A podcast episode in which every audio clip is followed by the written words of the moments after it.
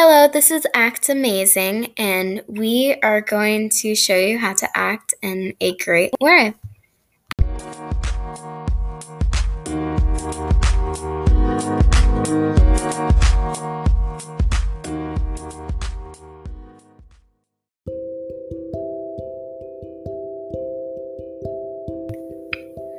Hello, and this is Allison, and Eleanor is our other hosts.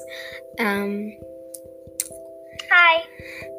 so, we are going to go throughout the basics of acting and make sure that everyone is comfortable with going into acting. And first, we're going to start with basics and go up to like getting a role that you might like.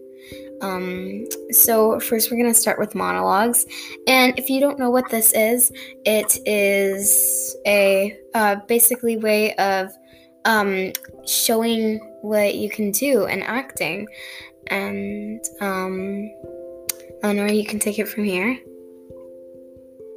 Yeah, so monologues. So a big part of getting the role you want, or at least getting, you know, a role you feel comfortable with, is monologues. You have to pick a monologue that you think that you think relates to the part you want, and that's not like totally out there, or like if you're auditioning for a sad show, you don't want like a super happy, energetic monologue. You want maybe a little more sad one. Like, Exactly. yeah. And basically, because of this, it can um, monitor how you approach them. Like, if you approach them in kind of a selfish way, they might put you in, like, you know, um, one of uh, the mean characters in Charlie and the Chocolate Factory or something. you might want that part. So if you want that part, then you'd go for like a sassy monologue. But yeah, first impressions too are really important. Yes. First impressions are the only impressions. So basically, you're going to get a role after that, and if you do a good job, or at least how they say, um, you will get a callback.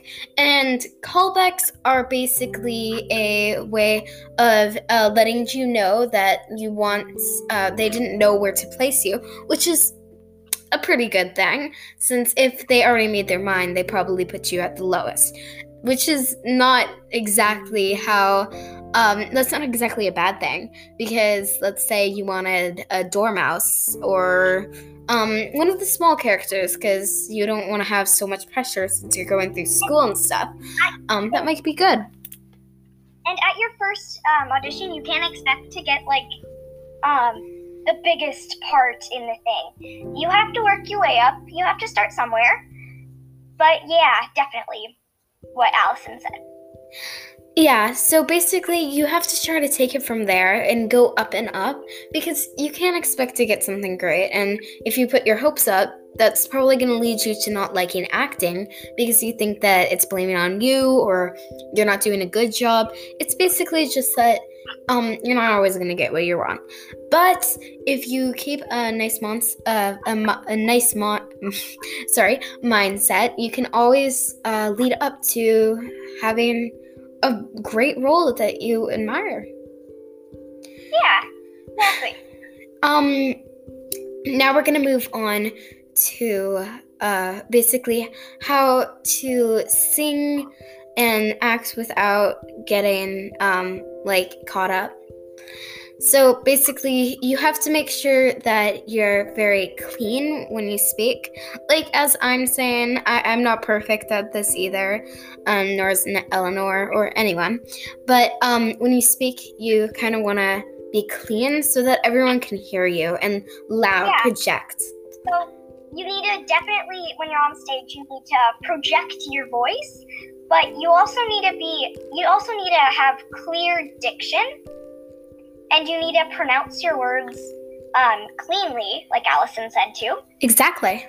Yeah, And um as as you speak louder, they can hear you from across large platforms. So like um many different theater companies uh, have stages uh, and provide that. So if you're at the back, they want you to speak loud enough so that they can hear you from the back. And that's mostly a good thing unless you're a dormouse.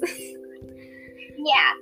Yeah, and when I was um, doing a play, and my um, director would stand all the way in the back of the theater, and then he'd tell us that if he couldn't hear us, then we had to speak up.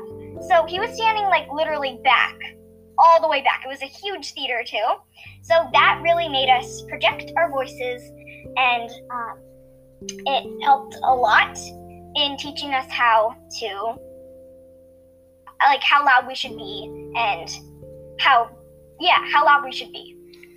And for singing, like you might get um, into musical theater, which is um, one of the many sections of theater. There's like dancing and all of that. So usually in musical theater, you have to try um, to uh, make sure that you dictate and um, to not be afraid of letting other people hear you because you might think you're bad um, other people might think you're bad, but mostly you've got to not be self conscious about that because then you won't have room for improvement, and that's that's something that most actors or musical uh, theater people uh, get caught up on. Yeah, totally.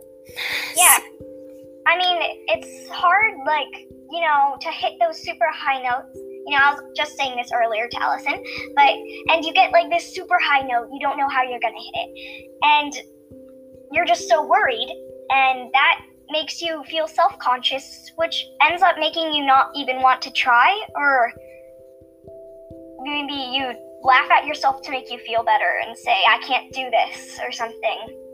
That's not a good way to deal with it. You just have to try your best, and yeah, then it'll probably work out.